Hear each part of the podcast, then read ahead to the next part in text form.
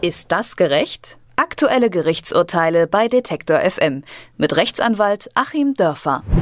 Es ist ein Riesenprozess. Und zwar nicht nur wegen der großen Anzahl an Klägern, sondern auch wegen des großen öffentlichen Interesses. Am Montag hat in Braunschweig der Prozess im Dieselskandal gegen Volkswagen begonnen.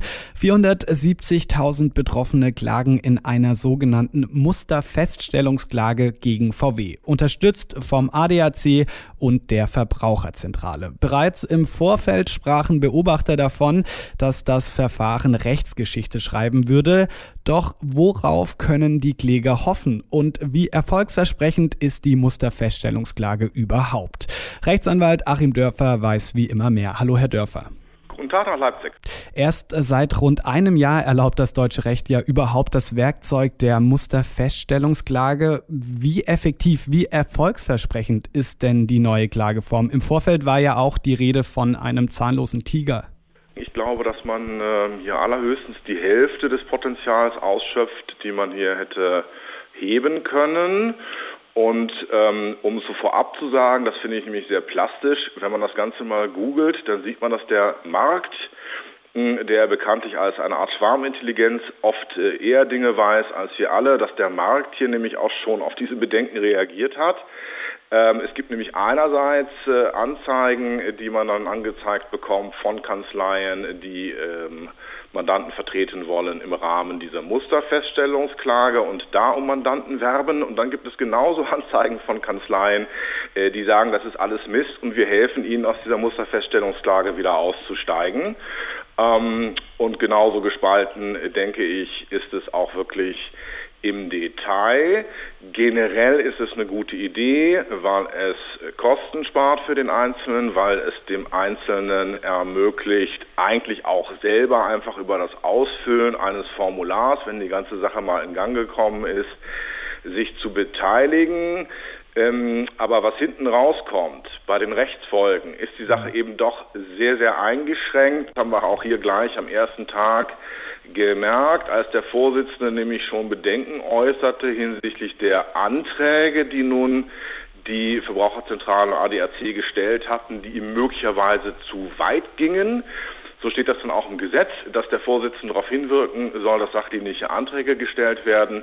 Und äh, das heißt, bevor die Sache überhaupt richtig losgeht, ist schon die Frage offen, ob die Fahrzeuge fehlerhaft waren und zusätzlich Volkswagen betrogen hat und daraus dann auch grundsätzlich die Rechtsfolge ist, dass die irgendwas zahlen müssen.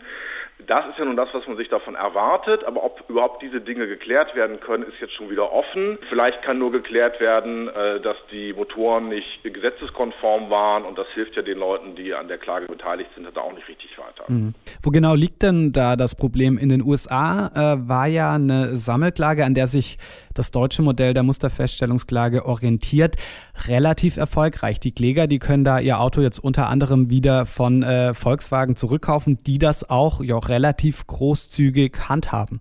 Die Rechtsfolgen gehen in den USA viel weiter. Ähm, insbesondere ähm, geben die Sammelklagen denjenigen, die dort klagen, eben wirklich bis zum letzten Punkt von A bis Z äh, ihre Rechte. Das heißt, dann fließt dann auch wirklich Geld. Und hier ist es so, ähm, Musterfeststellungsklage fängt erstmal mit Muster an, hört sich irgendwie hübsch an und dann kommt Feststellung, äh, was dann zwischen dem Muster und dem Klage schön versteckt ist. Feststellung heißt aber eben nicht Leistung. So, Feststellung heißt eben nur, da wird irgendeine Feststellung getroffen. Und es ist eben gerade keine Musterleistungsklage, die wir eigentlich bräuchten. Eine Leistungsklage hieße, da wird dann auch wirklich eine Leistung erbracht, da fließt dann auch wirklich Geld. Ähm, nein, so ist es nicht. Man muss eben hier erstmal jahrelang klagen, dann wird irgendetwas festgestellt und mit dieser Feststellung, die ich dann habe, die mir ähm, quasi im Gesamtkomplex dessen, was ich beweisen muss, um auch wirklich Geld zu bekommen, irgendwas zwischen 0 und 100 Prozent gibt, sagen wir mal 50 Prozent, muss ich dann doch noch eine Leistungsklage erheben, muss die zusätzlichen 50 Prozent an gerichtlichen Tatsachenfeststellungen herbeiführen und muss dann auf die Leistung gehen. Ähm, also ist hier ein ganz komischer Kompromiss. Man hat quasi versucht, einen Kompromiss zwischen ähm, Großunternehmen dürfen Verbraucher verarschen und Großunternehmen dürfen Verbraucher nicht verarschen. Zwischen diesen beiden Polen hat man versucht, einen Kompromiss zu finden, sage ich mal ganz zynisch. Natürlich dürfen große Unternehmen Verbraucher nicht verarschen. Hm. Wenn wir jetzt mal auf die von Ihnen angesprochene Seite der großen Unternehmen schauen, also auf die äh, Volkswagen-Seite, da argumentieren die Anwälte, dass den Klägern eigentlich kein wirklicher Nachteil entstanden ist, weil die Kunden heute noch äh, hunderttausendfach mit den Fahrzeugen unterwegs äh, seien. Was genau steckt denn da hinter der Argumentation der Anwälte? Äh, das ist eine ganz eindeutige PR-Strategie. Das hat also mit seriösen technischen Aussagen oder mit äh, seriösen juristischen Aussagen überhaupt nichts zu tun. Ähm, ich habe neulich mal mit einem Verkäufer gesprochen, der also sehr, sehr viele VWs verkauft, der also auch wirklich im Laufe des Ganzen irgendwann zu seinem Chef gegangen ist und hat gesagt, es tut mir leid, äh, wir müssen hier zu einem neuen Wording kommen. Das, was hier von VW kommt, äh, an vorgegebenen Musterformulierungen, was wir den Kunden erzählen können, ist gelogen. Ich persönlich werde es nicht mehr machen. Wir müssen hier ein anderes Wording finden. Natürlich sind diese Fahrzeuge mit gravierenden Mängeln behaftet. Okay, sie fahren irgendwie. Ähm, es fährt aber auch ein 1974er Mercedes Düsseldorf Bus, ähm, der beim Starten schon die ganze Straße einnebelt.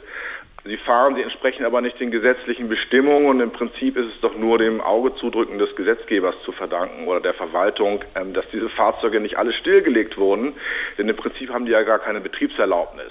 Was ich hier auch sehr, sehr problematisch finde, ist, dass die Kunden, die geschädigten Kunden ja gar nicht selber an dem Verfahren äh, unmittelbar beteiligt sind, sondern sie müssen das quasi vorgefiltert tun durch irgendwelche Verbände. Da hat also der Staat mal wieder Angst vor seinen Bürgern. Ähm, und diese Verbände sind ja nun ausgerechnet die Verbraucherzentrale, okay, aber der ADAC, das ist ja wohl ein Oberwitz, wenn man sieht, äh, dass natürlich dann betroffene Unternehmen Anzeigen zum Beispiel in der ADAC Motorwelt schalten, also das hat schon mal ein Geschmäckle und natürlich hat dieses Filtern ähm, durch diese Verbände auch ganz große Gefahr, dass natürlich da Mauschelei bis hin zu Korruption potenziell Tür und Tor geöffnet ist und das Ganze führt dann sogar dazu, wenn diese Verbände meinen, einen Vergleich mit der Gegenseite schließen zu müssen, dann müssen die Verbraucher, die sich da angemeldet haben, das schlucken. So. Ähm, was auch der absolute Hammer ist, wenn ich normalerweise als Anwalt einen Vergleich schließe, muss mein Mandant mir das genehmigen. Ähm, hier können sich Verbraucherzentralen ADAC und VW zusammensetzen, können irgendwas ausmauschen und alle anderen müssen es dann mitnehmen. Also eine ganz ähm, halbgare Sache und ich denke, am Ende des Verfahrens werden wir dann dazu kommen, dass wir eine Fülle von Reformen brauchen. Am Montag hat in Braunschweig der Prozess gegen VW im Dieselskandal begonnen, wie die ersten Prozesstage abgelaufen sind und was uns möglicherweise in Zukunft erwartet. Darüber habe ich mit Achim Dörfer gesprochen. Vielen Dank für das Gespräch, Herr Dörfer. Ich danke Ihnen. Ist das gerecht? Aktuelle Gerichtsurteile bei Detektor FM mit Rechtsanwalt Achim Dörfer.